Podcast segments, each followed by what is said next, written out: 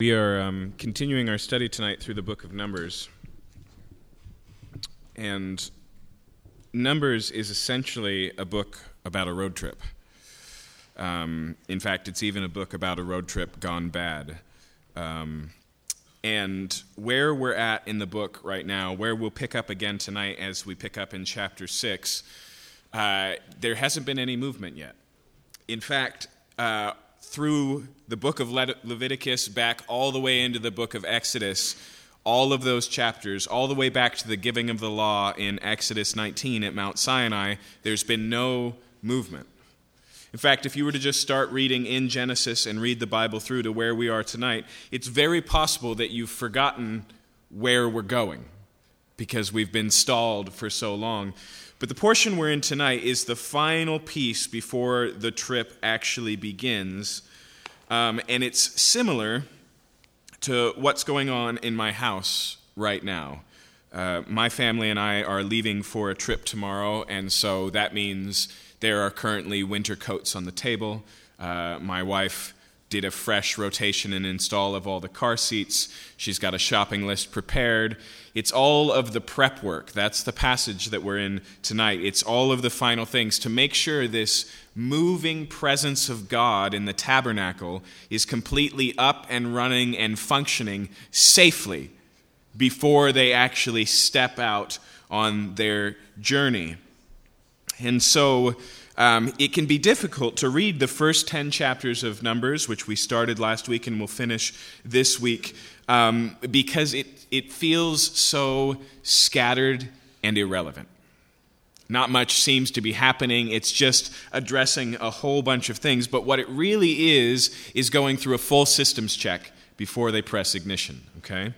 And so we're going to pick up in chapter 6, in verse 1 uh, with the vow that was taken by the Nazarites. And so we read here in Numbers 6, verse 1 The Lord spoke to Moses, saying, Speak to the people of Israel, and say to them, When either a man or a woman makes a special vow, the vow of a Nazarite, to separate himself to the Lord, he shall separate himself from wine and strong drink. He shall drink no vinegar made from wine or strong drink, and shall not drink any juice of grapes, or eat grapes, fresh or dried. All the days of his separation he shall eat nothing that is produced by the grapevine, not even the seeds or the skins. Now, I want you to notice that as this passage begins, it doesn't actually tell us what we're talking about. Okay? It doesn't say, let me tell you about a Nazarite vow and explain what that is. It says when someone takes a Nazarite vow, and then it explains what's required. Okay? What that shows us is that already in Israel's understanding is the significance of this vow, the significance of this role, and it's just here being legislated. Okay? The word Nazarite just comes from the Hebrew word nezer, which means to set apart or to consecrate. Okay? And so it's just a vow of separation, of consecration. I want you to notice as well there in verse 2, it says, when either a man or a woman makes a special vow. Now, as we've been looking at Israel, we've found that there is a division of labor that is divinely ordained. Okay? And so in the 12 tribes of Israel, God has selected one tribe, the Levites, to be responsible for the stuff that involves the tabernacle. And so, as we saw, many of the Levitical families are given the responsibility of carrying certain instruments, of the setup and teardown of the tabernacle. And one family in particular, the family of Aaron, has been anointed as the priests, okay? And so you can't go uh, to school to become a priest. You don't apply for the job. In fact, if you're born as a Levite, your job as a Levite is already determined, okay? These roles are determined. In the same way, going all the way back to Genesis 49, uh, it's proclaimed that it's through the tribe of Judah that the primary unified nation of Israel's leadership is going to come from. There will be a king, and when the king comes, he will come from just this one tribe. When you look at the prophets throughout the Old Testament, the prophets are called by God. Once again, they, don't, uh, they aren't voted into office, they're not chosen except for the fact that they're chosen by God. In fact, it's fascinating as you read the Old Testament how many prophets don't want the job. And so God comes to Jeremiah and says, Jeremiah, before you were born, I selected you. And as I was forming you in your mother's womb, I formed you for a purpose. And here's what it is. And Jeremiah says, I'd really rather not. Okay? Jonah's given a mission. I want you to go to Nineveh and proclaim judgment against the Ninevites. And Jonah goes, I think I'll pass. But for all of these things that were issues of election, places where God has chosen, this is the first place that it points out that anyone who desired to could enter themselves in a significant way into the service of the Lord. Okay? Nazarites were not selected by God. Nazarites were not from a particular tribe, the tribe of Nezer. It says here, any man or woman who desires to make a special vow. Okay? And I think this is very significant because when we read the Old Testament, there's such a focal point set on the prophets and on the priests and on the kings. There's such a focal point set on kind of the main characters of the drama, we can forget that most of Israel is not those people. That the Israel that God constantly talks about loving, about leading, about having a plan for, about having a desire to bless, are business as usual, everyday folk. Okay? I think we often make the same mistake in the modern world. We have a tendency to see uh, certain roles, jobs, positions, and callings as being uh, divinely appointed and more important. And so sometimes we feel like it's pastors or preachers or missionaries who do the ministry to the benefit of us normal Christians. But as we see here in the Old Testament and as we regularly see in the New Testament, just read the book of Acts, God loves to use everyday normal people. And so he sets up here a way for anyone who just loves God in, to such a degree that they want to kick it up a notch, step in deeper, offer themselves for a period of time or permanently as set apart for the Lord. Now, we see here that in the legislation for the Nazarite vow, there's going to be a couple of things they need to avoid. And the first one, it says in verse 3 He shall separate himself from wine and strong drink.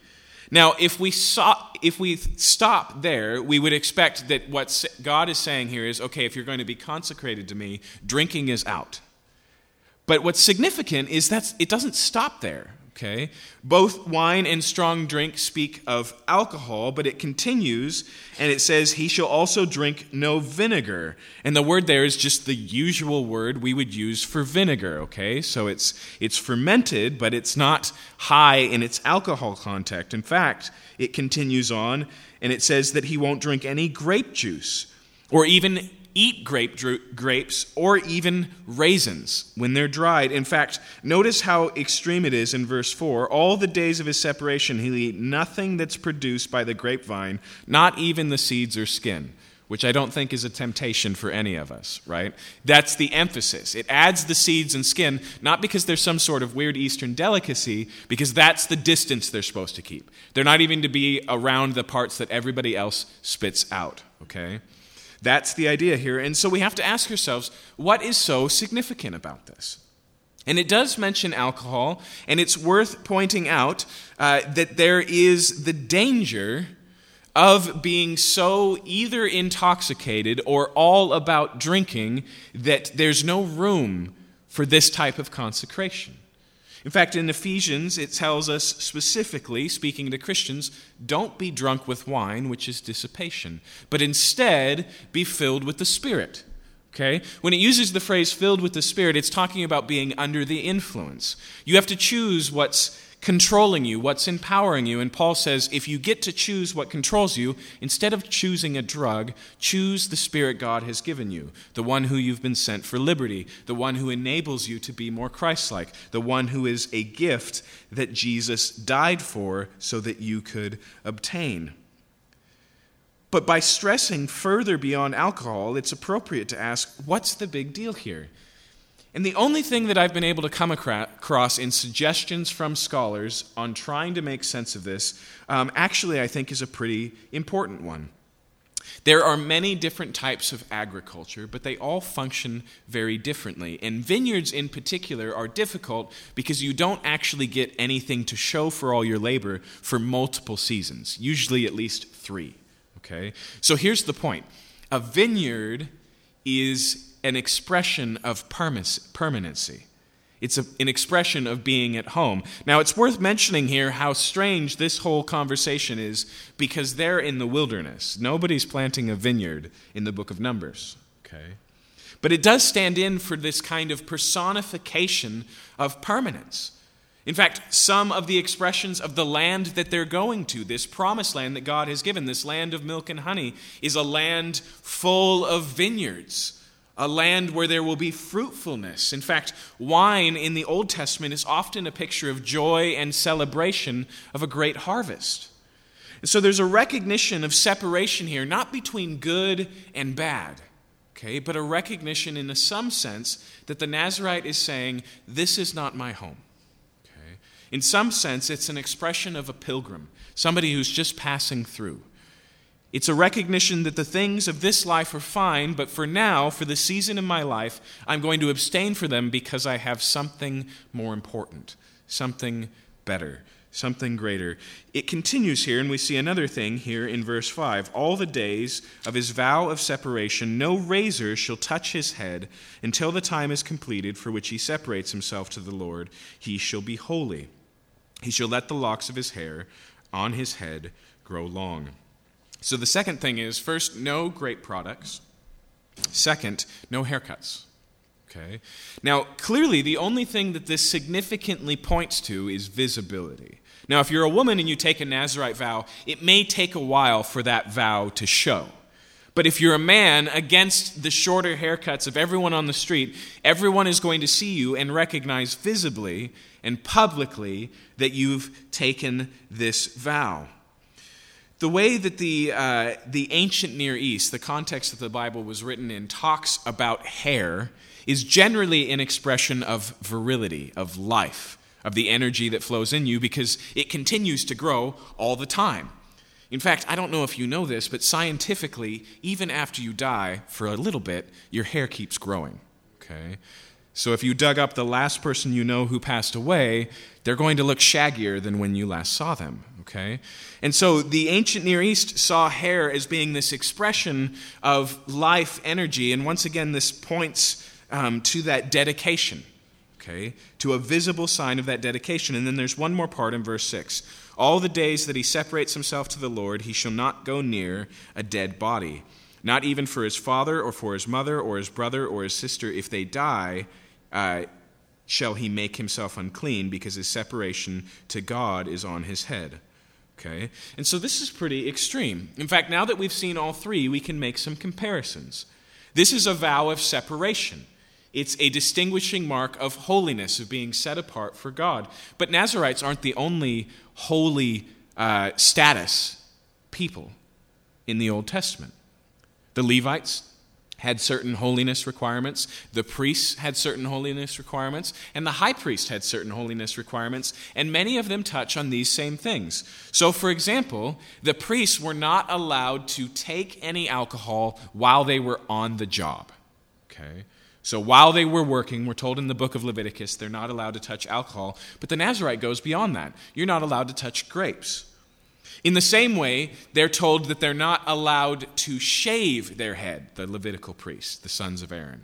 Okay? But here, they're not even allowed to cut their hair. And then finally, with death, um, the Levites could go to any funeral of an immediate family member, but could not attend any other funeral without being unclean. And the high priest, the only death that he could associate himself with for the duration of his office, which is lifetime, okay, which is his adult life, is the death of his wife. If it's his mother, his father, his brother, his sister, he has to maintain the distance. But here with the Nazarite, it's total separation from death. Okay. Now, as we saw in the book of Leviticus, the symbolism of how the Old Testament handles death has to do with the fact that it goes against the grain of God's original design. Okay? And so the God who is life and life giver can't be in the context of where there is death. And so in this place, this tabernacle where God dwells, there's a distance that's kept with death. And anything that interacts with death needs to be put back into a state of cleanliness and uh, ritual purity before entering back into the tabernacle. Now, it's worth mentioning, as we'll see in just a second, if the Nazarite does encounter uh, somebody who has died, whether accidentally or actually chooses to attend his family's funeral, it's not like he's struck dead, okay? But his vow now has to be reinstated because it's been interrupted. In fact, many commentators believe that the way this is laid out, he actually has to go back to the beginning. So, what you should imagine here is a Nazarite goes, I want to give the next three years of my life to God as a Nazarite. And so he takes the vow. What if on two years and 363 days in, he encounters a corpse. He would have to go through this cleansing process that we'll read about just, uh, just in just a second, and then he would start at the beginning again he would have to do a fresh three years. In fact, Josephus, who was a Jewish historian who wrote just after the days of Jesus, actually records a particular Jewish convert, a queen, in fact, who had a seven year Nazarite vow that was almost fulfilled and started over from the beginning. So it's significant um, to understanding how this passage works. But every one of these is escalated a little bit, and it's uh, it's helpful to notice that one of the reasons is because this is voluntary. Okay? Nobody has to do this. And definitely, this isn't something you want to take lightly if you're currently caring for your elderly parents. Okay? This isn't something that you should enter in swiftly or quickly, but as we've seen, there's, there's a symbolism to the office. Because the Nazarite isn't just going through these motions arbitrarily, he's saying things about who God is. There's a significance in these things. Now, it's not just from history that we know of Nazarites, um, but also from the Bible itself. And so there's three people, uh, three people who live under long term, maybe even permanent Nazarite vows. Um, only one of them is labeled that, which is in uh, the book of Judges, chapter 13. Don't worry about turning there, but I'll, but I'll explain. There's a man named Manoah. And in the book of Judges, Israel is now in the land, but there's lots of enemies in the land, and they've been going through this cycle of rebelling against God, of God bringing discipline on them by letting their enemies triumph under, over them, of crying out to God, and then God raising up a deliverer. Those are the judges. So we have people like Gideon, we have people like Deborah, we have people uh, like Samson. And Samson's mother and father are childless. And so in Judges chapter 13, Manoah is the man's name. Manoah's wife is out, and suddenly an angel appears, and she, he says, You're going to have a child. And from this point on, for the rest of the pregnancy and all of his life, he's to abstain from anything that comes from the vine, just like a Nazarite vow. He is a Nazarite for his life. And of course, that is the judge, Samson. And so he's set apart for a particular reason to be the deliverer of Israel. And if you read the story of Samson through this lens of the Nazarite vow, it's kind of a very sad story because it's supposed to be a position of consecration and dedication, and it reads a lot more like a fraternity pledge. Samson, in fact, is constantly fiddling around with the margins of this vow, and so he comes upon a corpse of a lion, and there's bees that have taken over the corpse and made it their hive, and he goes, That honey looks good, and he eats honey from the corpse of a lion, okay? That's a weird thing to read at all. It's especially weird for Samson Remember, where it kind of comes to a head is finally after the temptation of this woman Delilah over and over again. Samson finally confesses the reason why he's so strong and God uses him so greatly is because he's a Nazarite, and so he's not supposed to cut his hair. And in doing that, it's kind of the final straw. And so he's taken, his eyes are put out, he's put into slavery for the rest of his life. But Samson is a Nazarite, one from birth destined to be so. Another one, although the title isn't used, it seems to play out in the same way, involves a later judge who was also a prophet, a man named Samuel. Okay? Now, once again, Samuel comes from a mother who had no children, in fact, was barren. And so she was praying that God would give her a son, and she said, If you give me a son, I will give him back to you. I will dedicate him to the tabernacle, and he will serve here all of his days. And so Samuel is devoted to the Lord from his birth out of celebration of answered prayer, and his life is focused on serving God in a very significant way. Not only does he operate as the final judge of Israel, and to some degree the first prophet of Israel, but he's also the one who anoints both, uh, both Saul and David. He's a major player in God's plan to move towards the kingdom that he had promised. Another character that we see in Scripture that has Nazarite tendencies is John the Baptist. You may remember that John the Baptist story also begins with a barren woman, a woman named Elizabeth, who's in her old age and has never had a child. And an angel comes to Elizabeth and says, Your son is going to be set apart for what I've called him to. And she, he also calls Elizabeth for her son to abstain all form of wine. In fact, when we meet John as an adult, his uh, is pretty extensive, right? He always wears goatskin and he eats wild locusts and honey and has moved himself out of society and is living out in the wilderness and is preaching that the Messiah is coming. So these are the Nazarites. They're, they're um, here, it's a voluntary vow for those who want to significantly serve the Lord. And it's also one that we see that God uniquely uses throughout, uh, throughout the Bible at integral, important places. It is also possible that Paul takes a Nazarite vow in the book of Acts. It's not labeled as such, but because he shaves his head and brings offerings at the temple, most likely that's what's going on. Now, one last thing I want to say before we move forward is why would somebody take this vow? As we've mentioned, one of the reasons is just out of desire. I want to serve you. I want to be devoted to you for this period of time. I just don't want to do anything else. This is what I want to do. But another reason vows were often taken uh, was in, uh, in exchange for the fulfillment of, fulfillment of prayer requests, like Hannah. Right? Hannah said, If you give me this child, I will give him back to you. And so oftentimes the Nazarite vows were, were, um, were made in circumstances that were somewhat dire or difficult or hard. And out of a celebration of God answering the prayer, they responded as an act of worship by taking a Nazarite vow. Now, verse 9. If any man dies very suddenly beside him and defiles his consecrated head, he shall shave his head on the day of his cleansing. On the seventh day he shall shave it.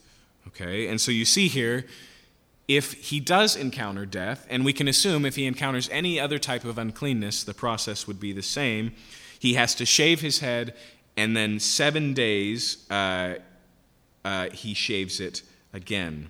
And on the eighth day, verse 10, he'll bring two turtle doves or two pigeons to the priest to the entrance of the tent of meeting, and the priest shall offer one for a sin offering and the other for a burnt offering, and make atonement for him because he sinned by reason of the dead body.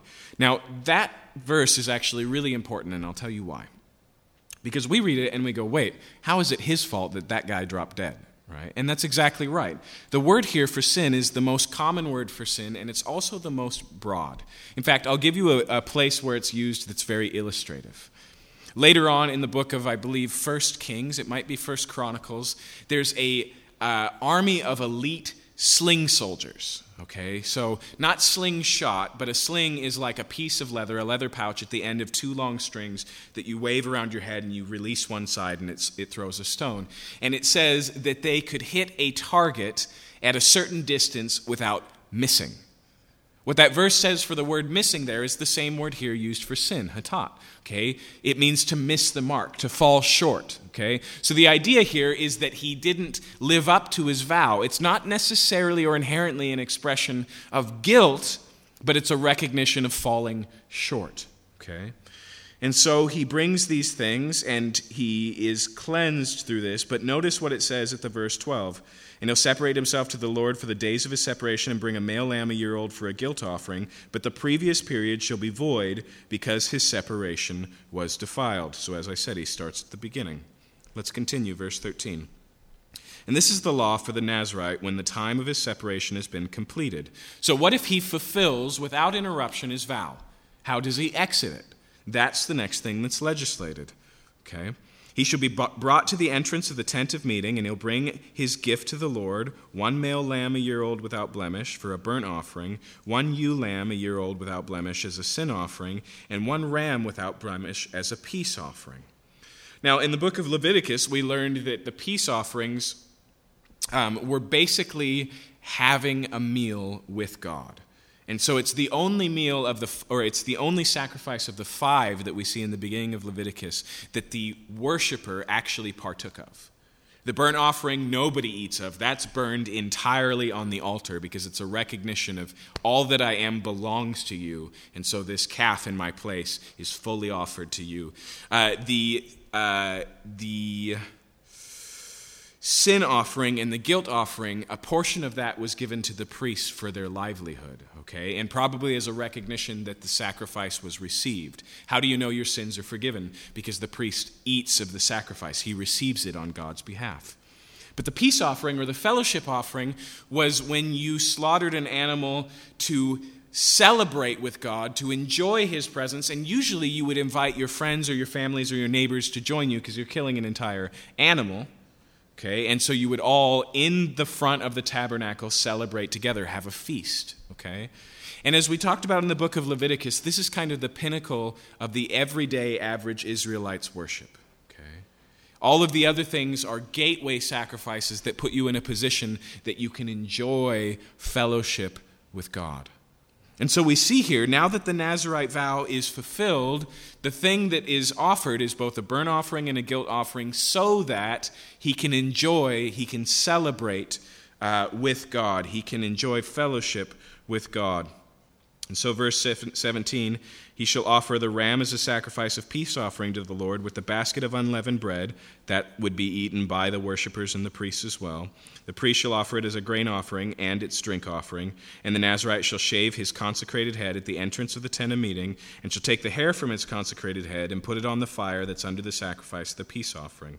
And the priest shall take the shoulder of the ram when it's boiled and one unleavened loaf out of the basket, and one unleavened wafer, and put them on the hands of the Nazarite, after he shaved the hair of his consecration. And the priest shall wave them for a wave offering before the Lord.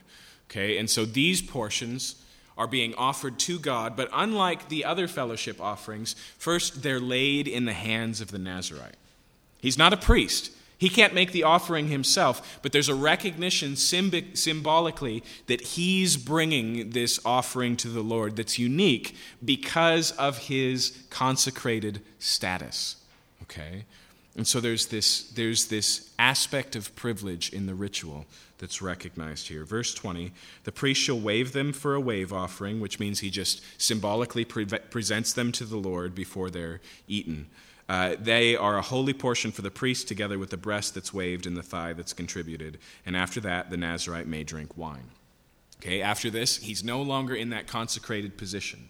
He can now go back to life as normal. Now, this is why I think that this is significant for us today. Okay? As I mentioned in the beginning, it's worthwhile to recognize that you don't have to be in some particular office or position to desire to serve the Lord, even in a committed or wholehearted way. To sacrifice your time or your plans, or even sacrifice things in your life just out of an act of devotion to the Lord.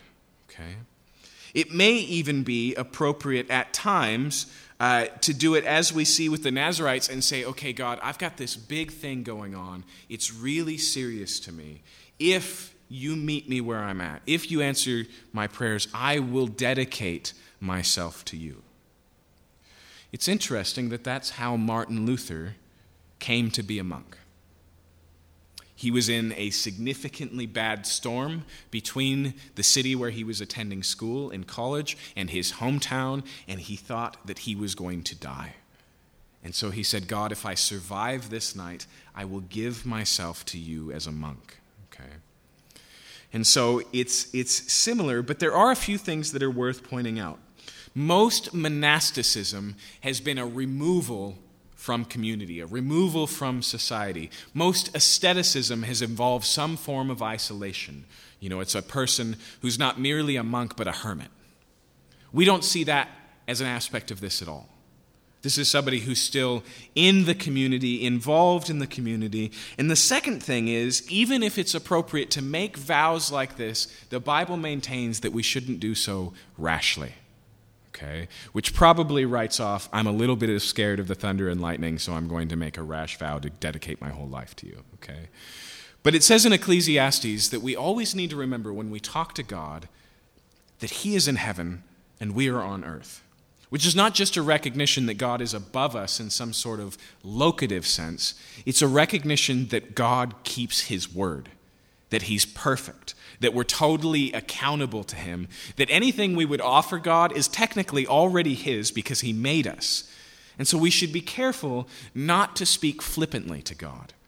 And he goes on in Ecclesiastes and he says, Therefore, let your words be few and he brings vows in particular, and he says, Never forget that it's better not to make a vow than to make it and to not keep it. Effectively, what he says is God respects you enough to expect you to keep your word, to hold you accountable for the things that you say. And so this is an area we should be careful, for, uh, careful of, but it's also worth pointing that by the time we get to the New Testament, there's a heavy swinging from the few being dedicated to God and used by God to the many. And so instead of, in the Old Testament, where the Spirit comes upon some, a prophet, a king like Saul or David, you know, a particular person like Samson, and the Spirit of the Lord was upon him, and he beat up all of these Philistines, right? Joel tells us there's coming a time when God says that I will pour out my Spirit on all flesh, on the manservants and the maid servant, maidservants, the high and the low. And significantly, on the day of Pentecost, after Jesus has come, has lived and has told his disciples to wait for the fulfillment of the promise of the Holy Spirit on the day of Pentecost, Peter stands up and he says, Today is fulfilled what Joel talked about. A relationship that's significant with God, a place where you can serve Him and experience Him very deeply, is open ended, and all comers are welcome because of what Jesus has done. Okay? And so that's why Peter can pick up the imagery of the Old Testament and say, You now, Christians, even if you're not Jewish, you are a kingdom of priests, you are a holy nation. What we see here is clearly self denial, and that's part of what it means not just to be a, a, you know, an A string Christian, but a Christian, period. Jesus said, If anyone wants to follow me, let him deny himself, take up his cross, and follow me. And so we can look at the Nazarite as a primary example of, of what true worship of a God like the God of Israel looks like. It looks like being willing to lay even good things aside for the sake of the Lord. It looks like prioritizing a relationship with God above all other relationships. You remember what Jesus said? He said, if, Unless you hate brother or sister or husband or wife, or friend or even yourself in comparison to me, then you cannot be my disciple. Right? If you're going to follow Jesus, Jesus has to come in an extreme way first. And there's this public reality of it, there's this visibility. Now, I don't think you can make a direct correlation between long hair of the Nazarite and a WWJD bracelet. Okay? In fact, there's an occasion later on in the history of Israel where these two and a half tribes who have decided we're going to live close to the promised land but not in it, they recognize they've got a problem. That after generations and generations of this, the people who are in the promised land are going to go, maybe they're not really Jewish. Maybe they're not really God's people. Because after all, if they were God's people, they'd be in the land, not outside of the land. So they build this altar and their idea is this altar will, this pile of rocks will be nice and visible, and everybody will know that we are Israelites. And it almost causes a war because the other tribes think that that's a place where they're going to offer sacrifices. They think they've just completely forsaken the way the law is supposed to go. But there's a problem in expecting a pile of rocks to speak for you. Okay? What was supposed to mark them as an Israelite? Read the book of Deuteronomy. The word of God was to be constantly in their mouths. Okay? Their lives were completely different and unique than everyone who lived around them.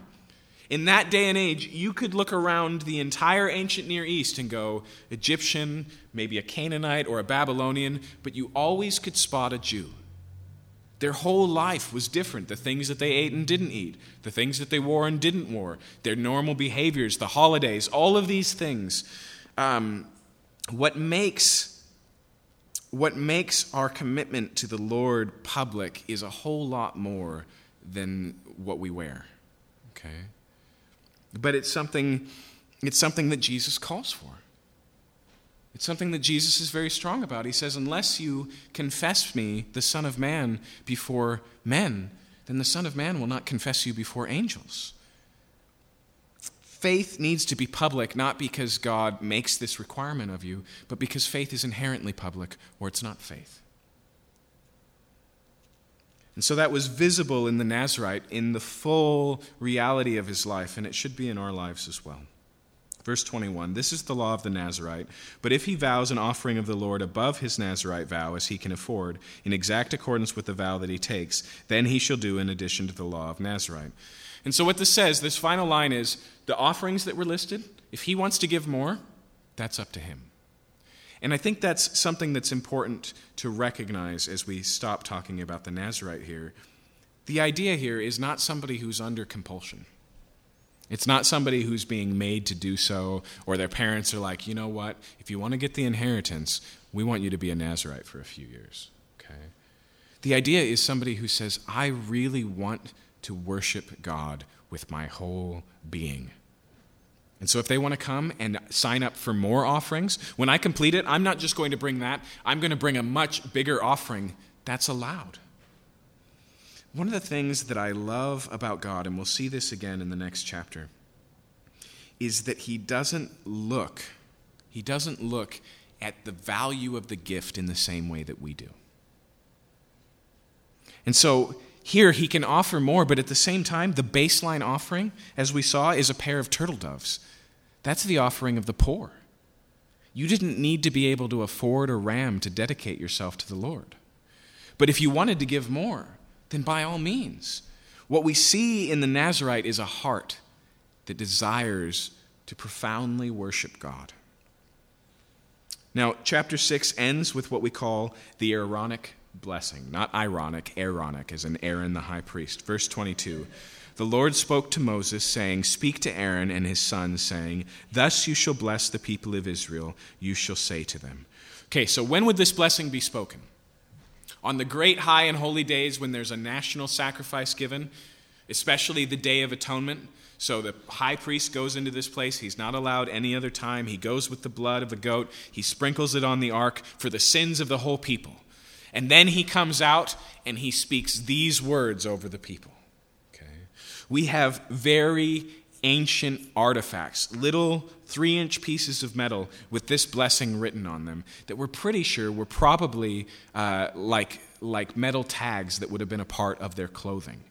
Okay? So, this is a blessing that they went around wearing, that they spoke to one another. If you read the Psalms, versions of this blessing show up almost a dozen times. Okay? It's a common thing, but it's not like our slightly disappearing, but still somewhat around, God bless you. Okay? A blessing to ancient Israel um, was, was not just a desire, like a prayer. A blessing is not a prayer. Okay? It's a proclamation that God will do good. That's what a blessing is in the Old Testament. And so let's look at the words of it together. You'll bless the people of Israel, and you'll say to them, The Lord bless you and keep you. The Lord make his face to shine upon you and be gracious to you. The Lord lift up his countenance upon you and give you peace. And let's look at a few parts of this. So, first off, notice it's the Lord bless you. The weight of the reason for blessing is on the shoulders of the blesser, not the recipient. Okay? And so this is spoken over the people as if God is the giver of all blessing. like uh, it says in the New Testament um, that all good gifts come from the Lord.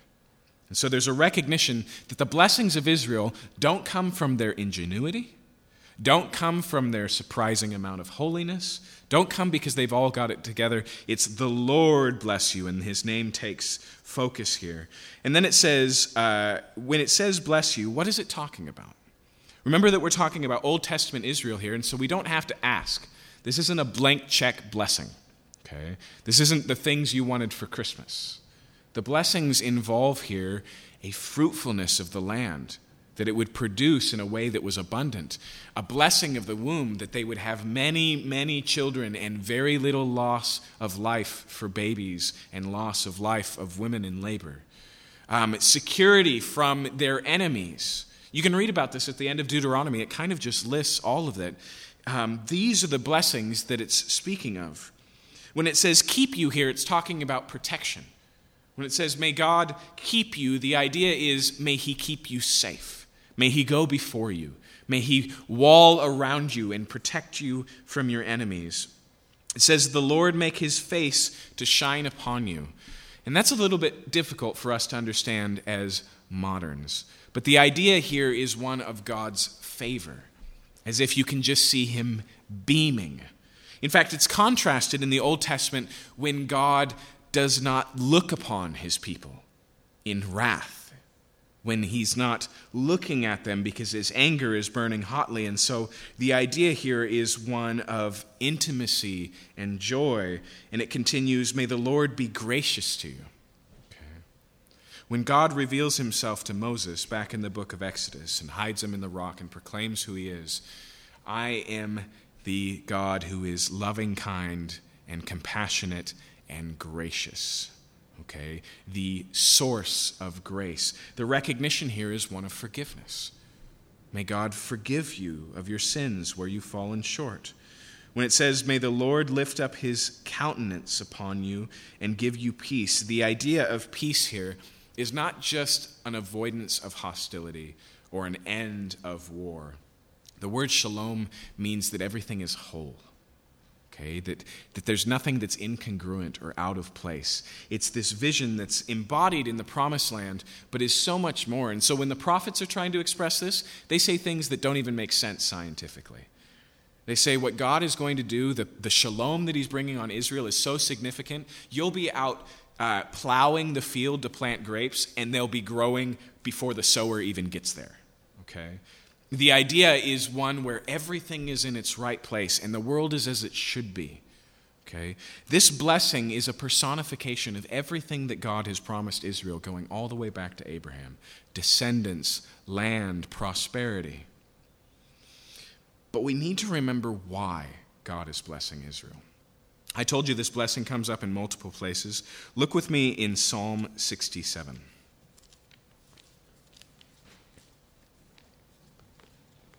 The Psalms, as you may remember, is effectively the hymnal of Israel. It's a record of the songs and the prayers that they would sing and say both privately and publicly. And so it often builds on the Pentateuch, the Old Testament, first five books, um, in significant ways. It shows us how they thought about those things and how they used them in their worship. And so here in Psalm 67, I want you to notice that it opens with a version of the blessing we just read, but it changes. So, what does it say here? May God be gracious to us and bless us, and make his face to shine upon us, that your way may be known on earth, your saving power among the nations. So it starts with the blessing, may Israel be blessed, but why? So that the nations would know who God is. And this is built into, it's by design, it's ingrained in the promise that this blessing speaks of. All the way back when God first promises to bless Abraham, he says, I will bless you and I will make you a blessing. He says, I will bless you and I will bless your descendants. I will curse those who curse you. I will bless those who bless you. And it finishes by saying, And through you, all the nations of the earth will be blessed.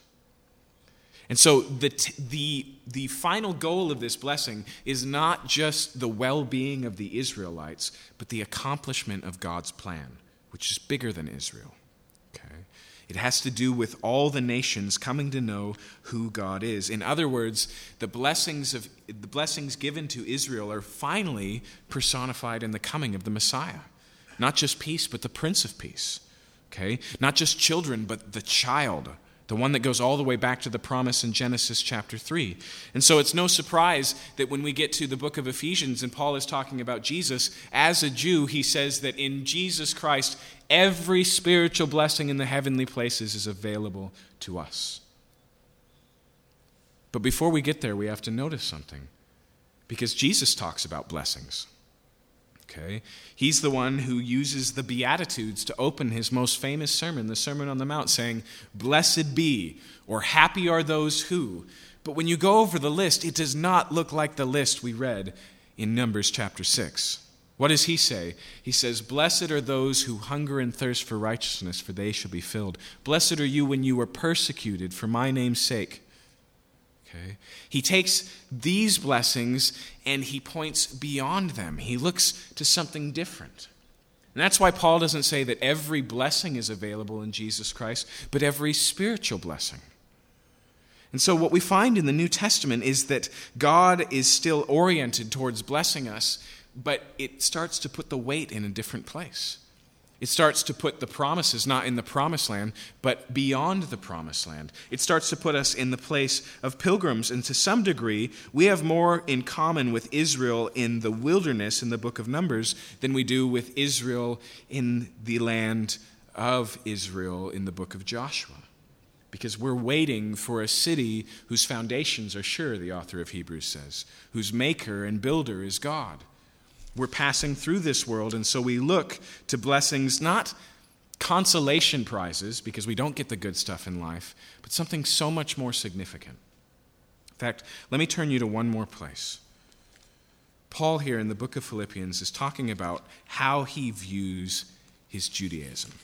And this is significant because before Jesus, Paul sees himself as one of the special people of God, the chosen ones of Israel. I want you to notice how he talks about those things now.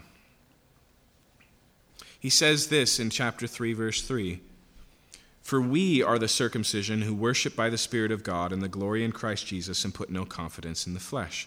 So he takes the mark of the old covenant and he says, That's us today as Christians, circumcised or not. Jewish in lineage or not, we're the circumcision because of Jesus and the Spirit. But notice how he continues. He says, Though I myself have reason for confidence in the flesh. He says, You know what? If we want to play this game, who plays it better than me? He says this uh, he says, If anyone else thinks he has a reason for confidence in the flesh, I have more. Circumcised on the eighth day, according to the law, of the people of Israel, of the tribe of Benjamin, a Hebrew of Hebrews, as to the Old Testament law, a Pharisee, as to zeal, a persecutor of the church, as to righteousness under the law, I was blameless. Okay? Now, I want you to notice that in this contrast he's about to make, he's not saying that any of those things are bad things. He says something way more significant. Notice what he says. He says, But, verse 7, whatever gain I had, I counted as loss for the sake of Christ. Indeed, I count everything as a loss because of the surpassing worth of knowing Christ Jesus my Lord. For his sake I have suffered loss of all things, and now they appear to me as rubbish in order that I may gain Christ. Okay? What we're talking about here is a significant blessing inflation. He says, These things don't mean as much to me anymore because I have something better. Let me illustrate this one last way. Recently, here, we um, spent seven weeks talking about sex and gender throughout the Bible, and one of the things that we talked about was singleness and celibacy, which Paul says in 1 Corinthians chapter 7 is a good thing. That it can be a good thing that you would have a season or even a permanent singleness in your life. And those are shocking words to come out of the mouth of a Jewish person who saw having children as a commandment to be fulfilled, because that's what it says in Genesis chapter 2 be fruitful and multiply. Who saw not having kids as evidence of falling short of the blessings of the Old Testament law. Okay, barrenness in the Old Testament is seen as a curse, but singleness is now a good thing in Jesus Christ. And what I want us to understand tonight is if you're single and if you remain single for the rest of your life, your life now, like Paul in Philippians 3 says something significant. It says, The best parts and the best plans of God are fully available to me in Jesus Christ, and I need nothing else beyond that for satisfaction and contentment. Now, I know to some degree that's easier said than done. But when it's done, it proclaims the total sufficiency and completion of what God has offered us in Jesus Christ. It's a powerful thing. And as we saw in Psalms, the blessing that we read here is a beautiful thing, but God's plans are greater than that. They move beyond that. And so, even if we say this blessing to one another, we need to say it with an asterisk. We need to recognize that the blessings we have are so significant. We may not see the same blessings that were promised Israel, but we will see something more. Chapter 7. On the day when Moses had finished setting up the tabernacle and anointed and consecrated it with all its furnishings, and anointed and consecrated the altar with all its utensils, the chiefs of Israel, the head of their fathers' houses, who were the chiefs of the tribes, who were over those who were listed, approached. Now, we've already met these 12 men. They're the ones who helped Moses take the census. And now they're back and they're bringing a dedication offering to the Lord. Like I said, it's preparatory for their travels. And so now that we have the Levites who are going to carry all of the implements of the tabernacle, they need a way to do so. And so we'll see on the list are carts. Now that they're going to start offering, um, you know, a sacrifice in the morning and a sacrifice in the evening, they need the animals to do so. And so those animals are given here. Okay? And so what we have following uh, is 12 almost identical paragraphs listing the offerings given in 12 days' order of each tribe under their chief. Okay? These are the places where we derail in the Old Testament. These are the places where our eyes roll over and we go, What in the world? These are the places where we take the words of Paul when he says in the New Testament that all scripture is beneficial and profitable to us, and we go, Really, Paul? I mean, I don't really feel like I need to make a packing list for a tabernacle anytime soon. And this is so repetitive. Side note this chapter, chapter 7, is the oldest chapter in the entire Old Testament except for some, Psalm 119. Okay? And so it's worthwhile to go, why in the world does this need to be here? But let's read it. Let's give you a taste before. Let's make you feel the need to answer that question. And so here it says in verse 3 they brought their offerings before the Lord six wagons and twelve oxen, a wagon for every two of the chiefs, and for each one an ox. They brought them before the tabernacle, and the Lord said to Moses, Accept these from them, that they may be used in service of the tent of meeting, and give them to the Levites, to each man according to his service. So Moses took the wagons and the oxen and gave them to the Levites. Two wagons and four oxen he gave to the sons of Gershon according to their service, and four wagons and eight oxen he gave to the sons of Merari according to their service, under the direction of Ithamar, the sons of Aaron the priest. But to the sons of Kohath he gave none, because they were charged with the service of the holy things that had to be carried on their shoulder. In other words, the guys who don't get the carts are the ones moving the furniture that have the built in poles to lift. Okay? Continuing here, verse 10 The chief offered offerings for the dedication of the altar on the day it was anointed, and the chief offered their offerings before the altar. And the Lord said to Moses, They shall offer their offerings one chief each day for the dedication of the altar. Okay, so it's like the 12 days of Christmas, but we're not ever going to read five golden rings. Okay? It's 12 days of dedication. Everyone acts exactly the same. The only thing that changes is the day and the one who's offering it, a chief on behalf of his tribe. We're just going to read one, I promise, but the first one here, verse 12. He who offered his offering the first day was Nahshon, the son of Amminadab of the tribe of Judah, and his offering was one silver plate whose weight was a 130 shekels, one silver basin of 70 shekels according to the shekel of the sanctuary both of them full of fine flour, mixed with oil for a grain offering, one golden dish of ten shekels full of incense, one bull from the herd, one ram, one male lamb a year old for a burnt offering, one male goat for a sin offering, and for the sacrifice of the peace offering, two oxen, five rams, five male goats, and five male lambs a year old. This was the offering of Nahshon, the Amminadab. Now, what happens now 11 times over is that exact same listing Every one of these offerings is exactly the same in weight, in number, in, um, in item. Uh, and so it goes down the list 12 days in a row, and then we get, because we need it, a summary uh, in verse 84. This was the dedication offering for the altar on the day when it was anointed from the chiefs of Israel 12 silver plates. Why are there 12? One for each day and one for each tribe Okay? 12 silver plates, 12 silver basins, 12 golden dishes, each silver plate weighing 130 shekels, and each basin 70, all the silver vessels, 2,400 shekels according to the shekel of the sanctuary. The 12 golden dishes full of incense weighing 10 shekels apiece, according to the shekel of the sanctuary, all the gold of the dishes being 120 shekels all the cattle for the burnt offering 12 bulls, 12 rams, 12 male lambs a year old with their grain offering, and 12 male goats for a sin offering, and all the cattle for a sacrifice of peace offering 24 bulls, the rams 60, male goats 60, male lambs a year old, uh, year old 60. This was the dedication offering for the altar after it was anointed. And so we need to recognize here the incredible repetition that we find in this chapter. Now, usually, Usually, the Bible uses repetition because we aren't good learners. Usually, the Bible says things over and over again because we need to hear them over and over again because we forget. But the problem we have with the repetition here is this stuff inherently, right off the bat, feels irrelevant to us. But there are a couple of things that I want to point out to you that are significant about this. The first is this may not matter to you today, but it mattered to Nahshon, the son of Amminadab, then. Okay? This is a record of him and his tribe and their gift to the Lord.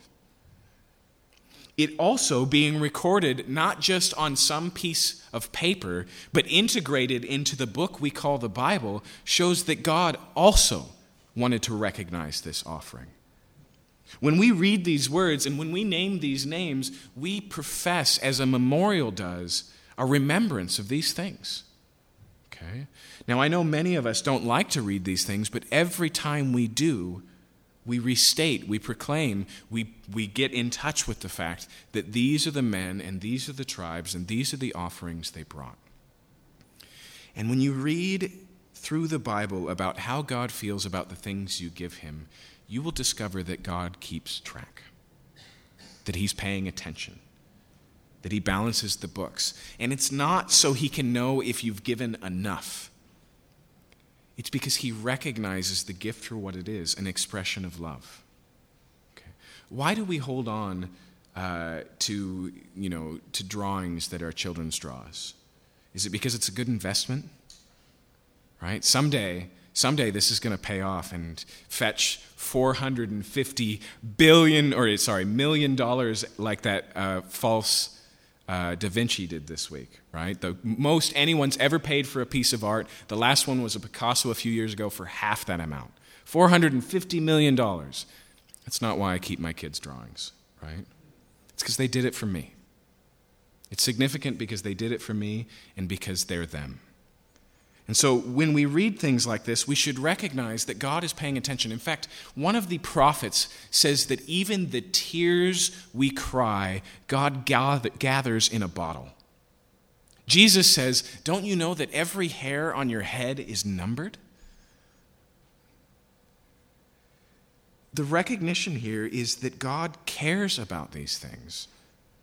And although we may not care about these things, we should take pleasure in the fact that God cares about our things and the things we give. But there's another thing that's important here, and that's the fact that every list is exactly the same.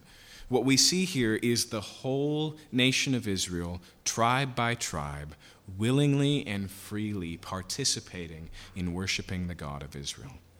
And that becomes a very important reminder because remember, there is this one tribe, the Levites, and they're professional Israelites. Right? They have the job, they do the work, they're the ones who are visible, they're the ones who have the special garments. But all of Israel is called to worship God, and here collectively they are called and fulfill participating and providing for the tabernacle. The tabernacle is not something to keep the Levites busy. And it's not something because the Levites really want to worship God. The Levites, as we'll see tonight, are standing in on behalf of all of Israel. And so all of Israel is involved in the worship of God. And let me just simply say let it be so of our churches. Let it be so today. Let this not be something where there is, uh, you know, the people doing the ministry and then the people watching. Let the church never be a spectator sport, except for those on the outside. And so all of this happens All of these things are laid out. And then notice verse 89 when Moses went into the tent of meeting to speak with the Lord, he heard the voice speaking to him from above the mercy seat that was on the ark of the testimony, from between the two cherubim, and it spoke to him. Now, you probably, unless you've been with us for a long time and have a good memory, don't recognize the significance of this verse. But in the book of Exodus, in the last chapter, they dedicate the tabernacle, and God's cloud of presence descends on the tabernacle, and it finishes in Exodus in saying, And Moses was unable to enter into the tabernacle. And so then we get the book of Leviticus that effectively solves that problem with a sacrificial system with a priesthood, with a process, with holidays, with all these things. Now that the final dedication is in place, now Moses can enter in and hear from the Lord. Now God can speak to Moses and guide them through the next phase, through the wilderness. And interestingly enough, look at the first thing that God tells Moses in chapter 8. The Lord spoke to Moses, saying, Speak to Aaron and say to him, When you've set up the lamps, the seven lamps shall give light in front of the lampstand. And Aaron did so, and he set up its lamps in front of the lampstand, as the Lord commanded Moses. And this was the workmanship of the lampstand, hammered work of gold. From its base, its flowers, it was hammered work, according to the pattern that the Lord had shown Moses. So he made the lampstand. So there's final instructions given here about this golden lampstand that's in the holy place. And effectively, what it says is make sure that the dishes of oil are aimed in such a way that it sheds light across the tent. And it's easy for us to go, why is this here? Interestingly enough, if you go back and read the book of Exodus, first God lays out the entire plans for how the tabernacle is to be designed, and then it goes through it again and we watch as the whole thing is built, and then it goes through it again as we watch the whole thing is assembled. What's interesting is the final concluding statement of the menorah of this golden lampstand is left out in those sections. Okay? And most likely it's because these lamps were to burn and be lit every evening perpetually. And so this is kind of the last step to do. Okay, it's like. Um, uh, that's the total opposite, but all I think of is flipping the last light switch when you're leaving the house. It, it couldn't be more different than that. But it's like that. It's the last thing that needs to be done. Okay? And so, verse 5 the Lord spoke to Moses, saying, Take the Levites from among the people of Israel and cleanse them. Thus you shall do to cleanse them. Sprinkle them with the water of purification upon them, and let them go with a razor over all their body, and wash their clothes and cleanse themselves. Now, we already saw in the book of Le- Leviticus when the priests and the high priests were dedicated and started their service. But now we've learned that the Levites, this broader family, from the son, from the lineage of Levi, the son of Jacob, has a role to play in protecting the tabernacle so that some foolish drunk Israelite doesn't wander in and get himself killed, as well as from packing up and carrying the tabernacle from place to place. But they can't do that role until they're dedicated, until they're cleansed, until they're set apart from it. And so that's what we're seeing happen here. And so we see that they wash their bodies, uh, they run a razor over their whole body, so they shave themselves. Verse 8 then let them take a bowl from the herd and the grain offering of fine flour mixed with oil. You'll take another bowl from the herd of a sin offering. You'll bring it to the Levites before the tent of meeting and assemble the whole congregation of the people of Israel. Okay? So this is a public event. All of Israel gathers as much as they can. The Levites are there. They've already prepared. They have the offerings there. Verse 10 When you bring the Levites before the Lord, the people of Israel shall lay their hands on the Levites. Now, maybe you attend a church and you've seen an ordination or a sending out of a missionary where hands are laid on them and they're prayed for, and it's kind of a commissioning service. Obviously, there's a relationship here, but it's worth recognizing, although that significance comes later, right here we only have one significance for the laying on of hands, and that's substitution. Okay? With the sacrifices, before you slaughtered the animal you brought for your sins, you would, in the same words it puts here, lay your hands on the head of it and confess your sins. The recognition here is that the Levites are standing in for the firstborn. They're taking the place. And so, Israel, probably through their leaders, don't imagine all the millions of people laying their hands on the Levites, but through their leaders, lay their hands on these men and recognize you're doing what we should all be doing. You're standing in the place of our firstborn sons that God claimed as his own Okay, so that's what the practice recognizes. Okay. Uh, verse 11 Aaron shall offer the Levites before the Lord as a wave offering from the people of Israel that they may do the service of the Lord. Why a wave offering? Clearly, nobody picks up a Levite and waves him before the Lord here, right? It uses a wave offering because that's the one that was symbolic and not burned up. Okay? So you would take a piece of meat or, or a piece of like a grain cake and you would wave it before the altar, symbolically offering it for him, even though you weren't going to burn it up on the altar because you were going to eat it. In the same way, this isn't human sacrifice. And so they're being presented to the Lord, offered to the Lord, but not in sacrifice. It's just making that distinction for us. Okay? Verse 12 the Levites shall lay their hands on the heads of bulls. Notice that. Okay, so first they lay their hands on the Levites. Now the Levites lay their hands on the bulls. Why? Because they also need someone to stand in the gap for them. They can't come before the Lord as they are. They're not sinless. They're not perfect. And so they have to lay their hands on a bull and go, What's about to happen to you is what deserves what, what I deserve. Okay? It's a recognition, once again, of identification and substitution. And so they lay their hands on the heads of the bulls, and you shall offer the one for a sin offering and the other for a burnt offering to the Lord, and make atonement for the Levites. And you shall set the Levites before Aaron and his sons, and he shall offer them as a wave offering to the Lord. Verse 14 Thus you shall separate the Levites from among the people of Israel, and the Levites shall be mine. And after that, the Levites shall go in and serve at the tent of meeting. And when you've cleansed them and offered them as a wave offering, for they are wholly given to me from among the people of Israel. I want you to watch the words it uses to describe. First, he says they're mine. Now, he says they are wholly given.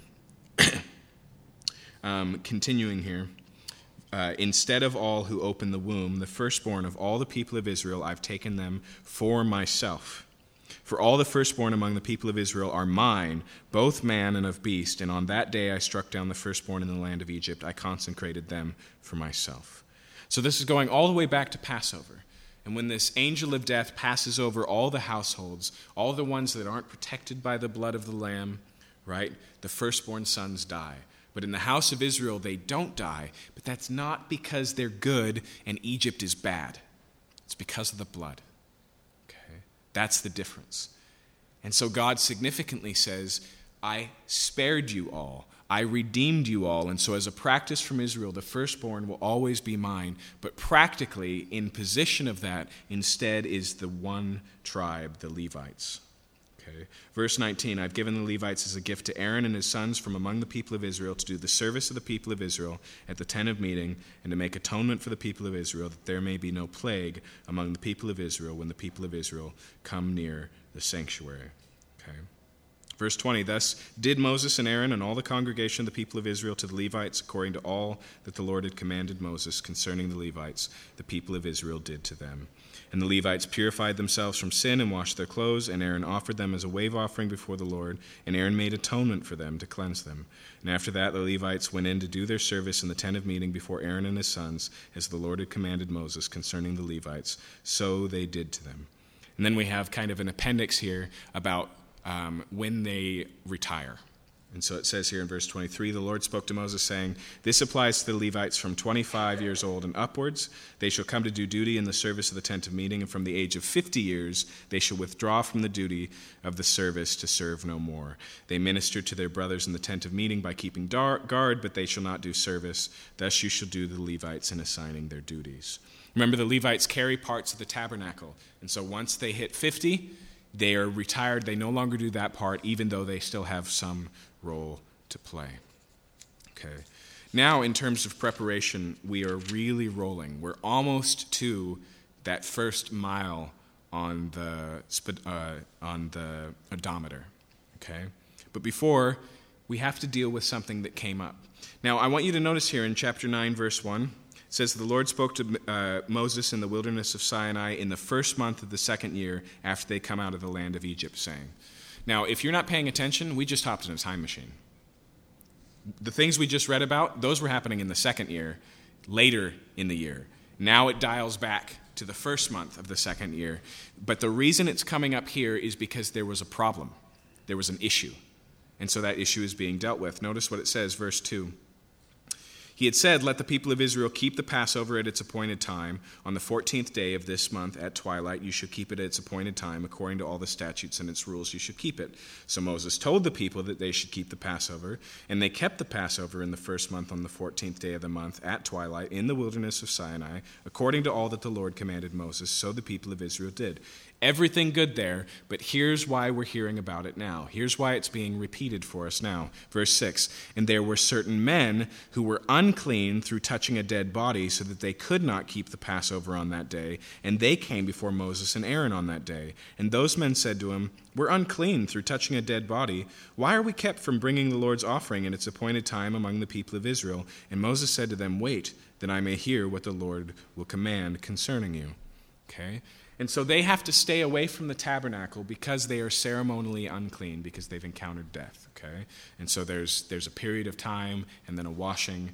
But the way it happens is that period of time before they're clean again, here comes Passover and so they can't participate.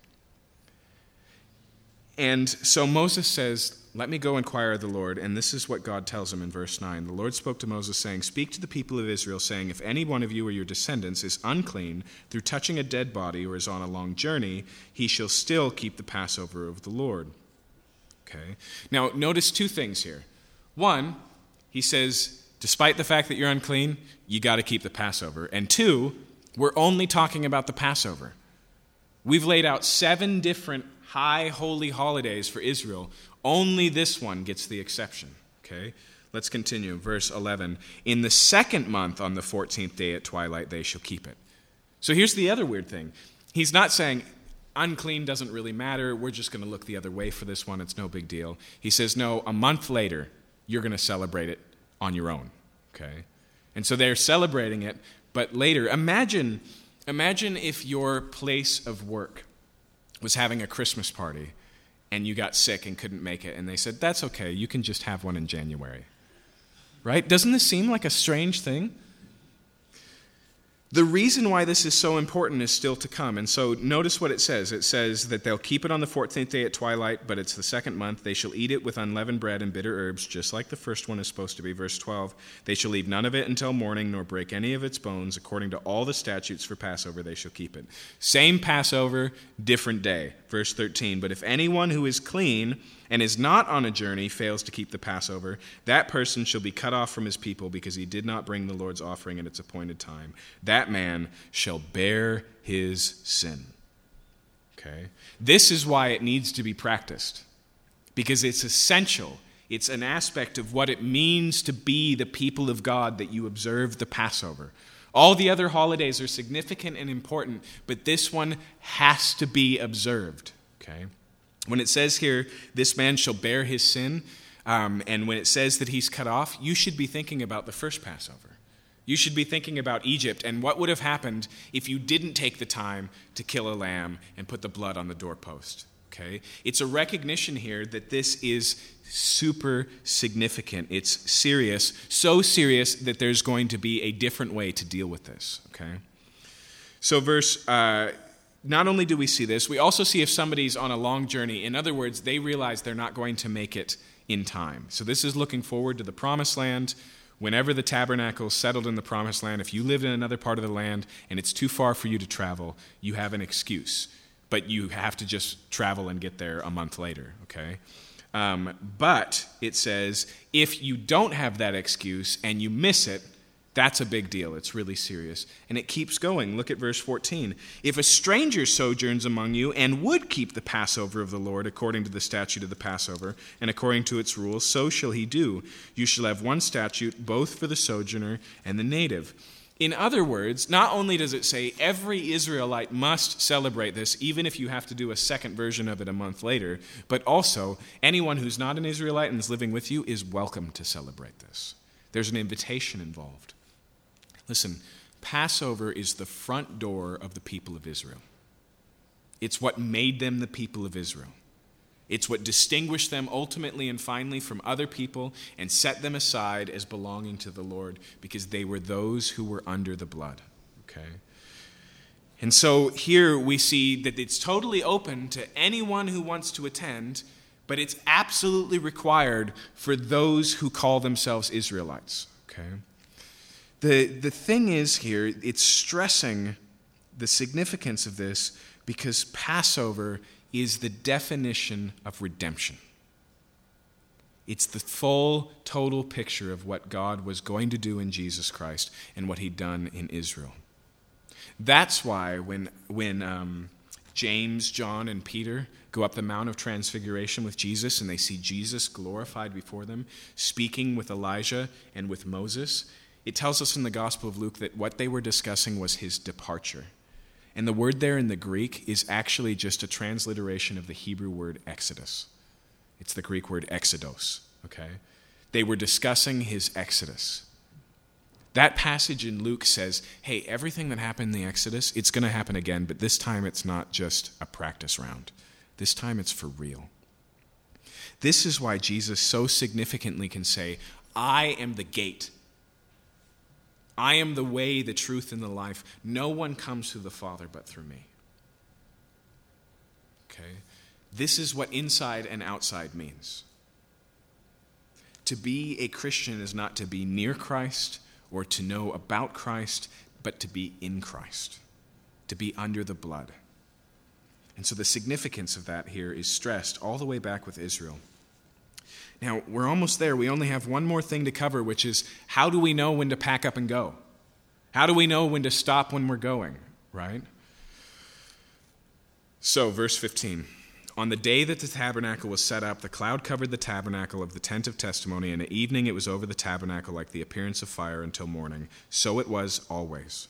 The cloud covered it by day, and the appearance of fire by night. And whenever the cloud lifted from over the tent, after that the people of Israel set out. And in the place where the cloud settled down, there the people of Israel camped. Okay? So, how do they know when to leave, how far to go, which direction to head in? The presence of God in this cloud is going to lift up, and they go, okay, it's time to go. It's going to move, and they're going to follow, and then it's going to settle, and they're going to rebuild the tabernacle at the base of it. Okay? And so, what we're seeing here is effectively a, a couple of things. Okay? Uh, let's, let's read a little bit further. Verse 18 At the command of the Lord, the people of Israel set out and at the command of the Lord they camped. As long as the cloud rested over the tabernacle, they remained in the camp. Even when the cloud continued over the tabernacle many days, the people of Israel kept the charge of the Lord and did not set out. So, what's this saying? It's not, hey, we're going to leave every Monday morning, right? Sometimes they'll get up the next morning and the cloud leaves and they pack up again, even though they built it yesterday. Other times they settle in and weeks go by and they just stay put, okay? In fact, nowhere in the book of Numbers does it ever explain the rationale or the reason to this. This just has to do with the fact that God is God and we are not. Okay? He is leading the ship, and he doesn't feel the need to sit them down and go, okay, let me explain the next two weeks to you, and I'll tell you why it's going to be like that. Okay? The recognition here is that God will lead them, and that the only way they move forward is with him. Just because I love to quote it, let me remind you of the words of George MacDonald, who says, Anyone who seeks to do anything apart from God must either fail miserably or succeed more miserably. Okay? Israel is in a position of dependence. They are to be led, they cannot lead on their own. They are protected uh, by this. In fact, this is ultimately about God's presence. Why does Israel need a tour guide? Because they're not like any other nation. God is in their midst. And so it's a unique thing. And so, verse uh, 21 And sometimes the cloud remained from evening until morning, and when the cloud lifted in the morning, they set out. If it continued for a day and a night, when the cloud lifted, they set out. Whether it was two days, or a month, or a longer time, the cloud continued over the tabernacle, abiding there. The people of Israel remained in the camp. It did not set out, but when it, when they, when it lifted, they set out. And the command of the Lord they camped and the command of the Lord they set out. That phrase sandwiches what we just read. It's how it starts and it's how it ends. The emphasis here is that God is calling the shots. Okay? They kept the charge of the Lord and the command of the Lord by Moses. Now, I want to finish chapter 10 very quickly. It's very simple. The first thing we see here is that the way everybody's going to know this is going on right, is not that everybody's going to see the cloud moving. This is a huge camp we're talking about. Some of them are intense, some of them are busy. So, how do they know when the cloud is on the move? God calls Moses here to build two silver trumpets. Verse 1. The Lord spoke to Moses, saying, Make two silver trumpets of hammered work, you shall make them, and you should use them for summoning the congregation and for breaking camp. And when both are blown, all the congregation shall gather themselves to you at the entrance of the tent of meeting. But if they blow only one, then the chiefs and the heads of the tribes of Israel shall gather themselves to you. When you blow an alarm, the camps that are on the east side shall set out. And when you blow an alarm the second time, the camps that are on the south shall set out. An alarm is to be blown whenever they are set out. Okay? And so what we're seeing here is different ways these trumpets are used to do different things. There's one way to blow so all of Israel assembles. There's another way so only the leaders come. There's one way to blow so that uh, the first side goes, and then the second side knows it's now their time in the train. Uh, and then we'll see there's another way to blow it for battle. And so it continues here. Uh, verse 7 When the assembly is to be gathered together, you shall blow a long blast, but you shall not sound an alarm. And the sons of Aaron, the priest, shall blow the trumpets. The trumpet shall be to you for you a perpetuate st- statute throughout your generations. And when you go to war in your land against an adversary who oppresses you, you shall sound an alarm with the trumpets, that you may be remembered before the Lord your God, and you shall be saved from your enemies. I love that it throws that in there because what were we expecting it to say? And you will sound an alarm, and the army will ba- gather and go to war. But here, even this, even the battle, even the armies being gathered, is under the heading of if you blow the trumpets, you'll be remembered before the Lord, and he will save you from your enemies. Okay? And so, first we saw that God is their leader, and now we see that God is their protector. These are major emphases in the book of Numbers. Verse 10 on the day of your gladness also, and at your appointed feasts, and at the beginnings of your months, you shall blow the trumpets over your burnt offerings and over the sacrifices of your peace offerings. They shall be a reminder of you before your God. I am the Lord your God. And so here it says also you're going to use them to celebrate. During the high holy days, when the sacrifices are being offered, you will blow them so all of the nation knows. Think, for example, of the Day of Atonement. Okay? The most significant moment in Israel's annual calendar is when that high priest comes out of the tabernacle and declares that the sacrifice has been accepted. But the tabernacle is a small tent, it's only a little bit bigger than the building we're standing in, right? And so these trumpets proclaim farther, like amplification, so everybody knows and can celebrate together what's going on. Now, we don't have time for this tonight, and I didn't take time for it uh, in my preparation. But clearly, here, with the creation of these two trumpets, the symbolism of trumpets is shaped. And they show up a lot in the New Testament, especially in prophecy. Okay, and so it, ta- it says, hey, when Jesus comes back, it's going to be at the sound of a loud trumpet. Where's that idea coming from? It's coming from this text, right? But we see that there's so many parts to what those trumpets mean. It means a gathering of people. It means a celebration. It means a calling of the saints for war. There's so much more going on. I just wanted to throw it out there for further study. It's not hard to do a word search for the word trumpet. Um, but let's finish the chapter here. Finally, almost 10 chapters in, Israel takes their first steps away from Mount Sinai. In the second year, in the second month, on the 20th day uh, 20th day of the month, the cloud lifted from over the tabernacle of the testimony. Side note, that means after the leftover Passover was celebrated. Did you notice that? Second month on the 20th day. So, Passover, everybody has gone through before they're on the move. Same as it was with Egypt on the way to Sinai. Okay. Continuing, verse 12 The people of Israel set out by stages from the wilderness of Sinai, and the cloud settled down in the wilderness of Paran.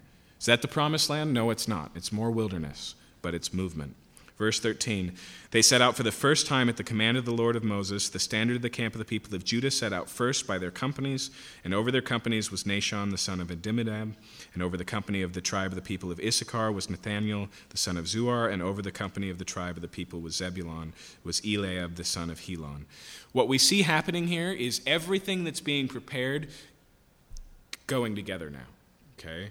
And so the cloud moves, the trumpets are blown, and they start to leave in order under the standards that we saw last week on the sides that they're supposed to be in. All of this is just recorded to show that Israel gets the picture and is being obedient. Okay? In fact, we see more of that in verse 17. When the tabernacle was taken down, the sons of Gershon and the sons of Merari who carried the tabernacle set out. And the standard of the camp of Reuben set out by their companies, and over their companies was Elizur the son of Shedeur. And over the company of the tribe of the people Simeon was Shelumiel, and Zurid, uh, Zurishaddai. And over the company of the tribe of the people of Gad was Eliasaph the son of Deuel. And so it goes through the whole list. We get the complete roster of the people of Israel, tribe by tribe, order by order, and then there's one last thing. Verse 29.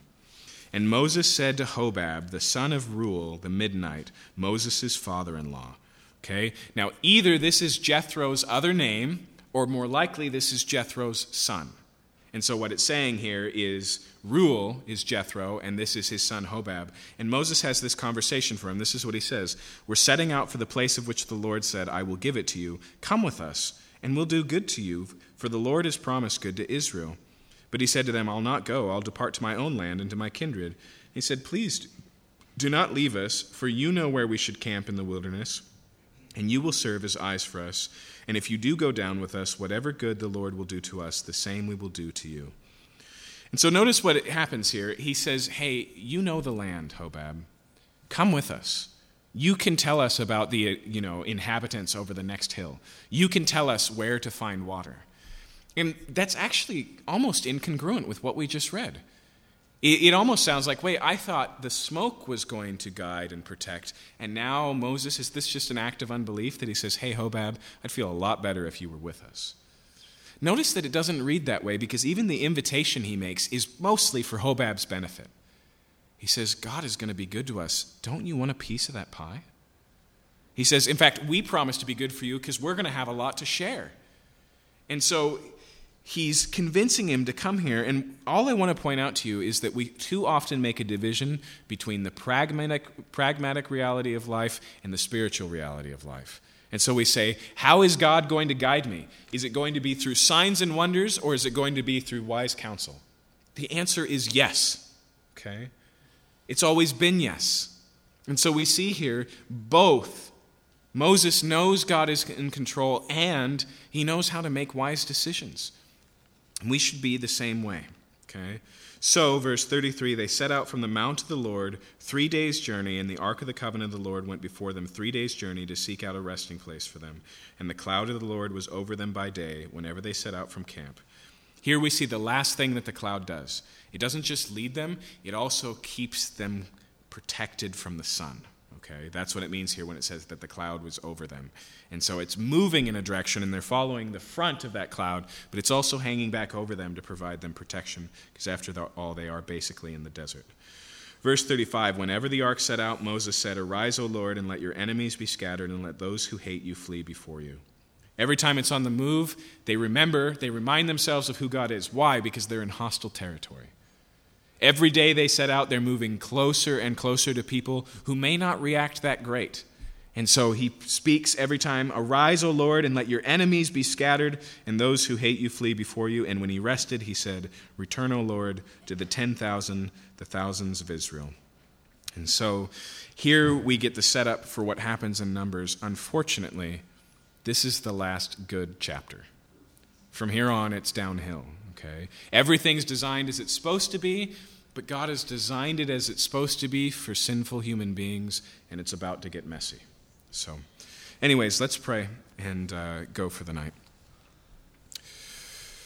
God, I know that oftentimes we read books like this and we find uh, ourselves wondering if there's any overlap between this book and our own lives. But the truth is, we're much like the people of Israel. We're en route. You've given us a final destination, and we have not yet arrived. We have to proclaim, like Paul did, that we have not yet attained. But we know that he who began a good work in us will be faithful to the completion of it in the day of Christ Jesus our Lord. We recognize that we also are in need of your blessing, of your protection, of your guidance. We know also, Lord, that we stand in your presence solely because of the blood of the sacrifice of your Son, and that that's where we find our identity and that that's where we place our hope. And we also have, uh, have an opportunity to take what's, rest of, what's left of our lives and offer it fully and freely to you, knowing that no gift we give will be despised and that knowing no sacrifice we make will be wasted. And so I pray, Lord, that you would just help us to see our lives as wilderness wanderers, learning what it's like to be dependent upon God and headed towards a land that, that is promised to us. And I pray this in Jesus' name. Amen. Amen. Have a good night.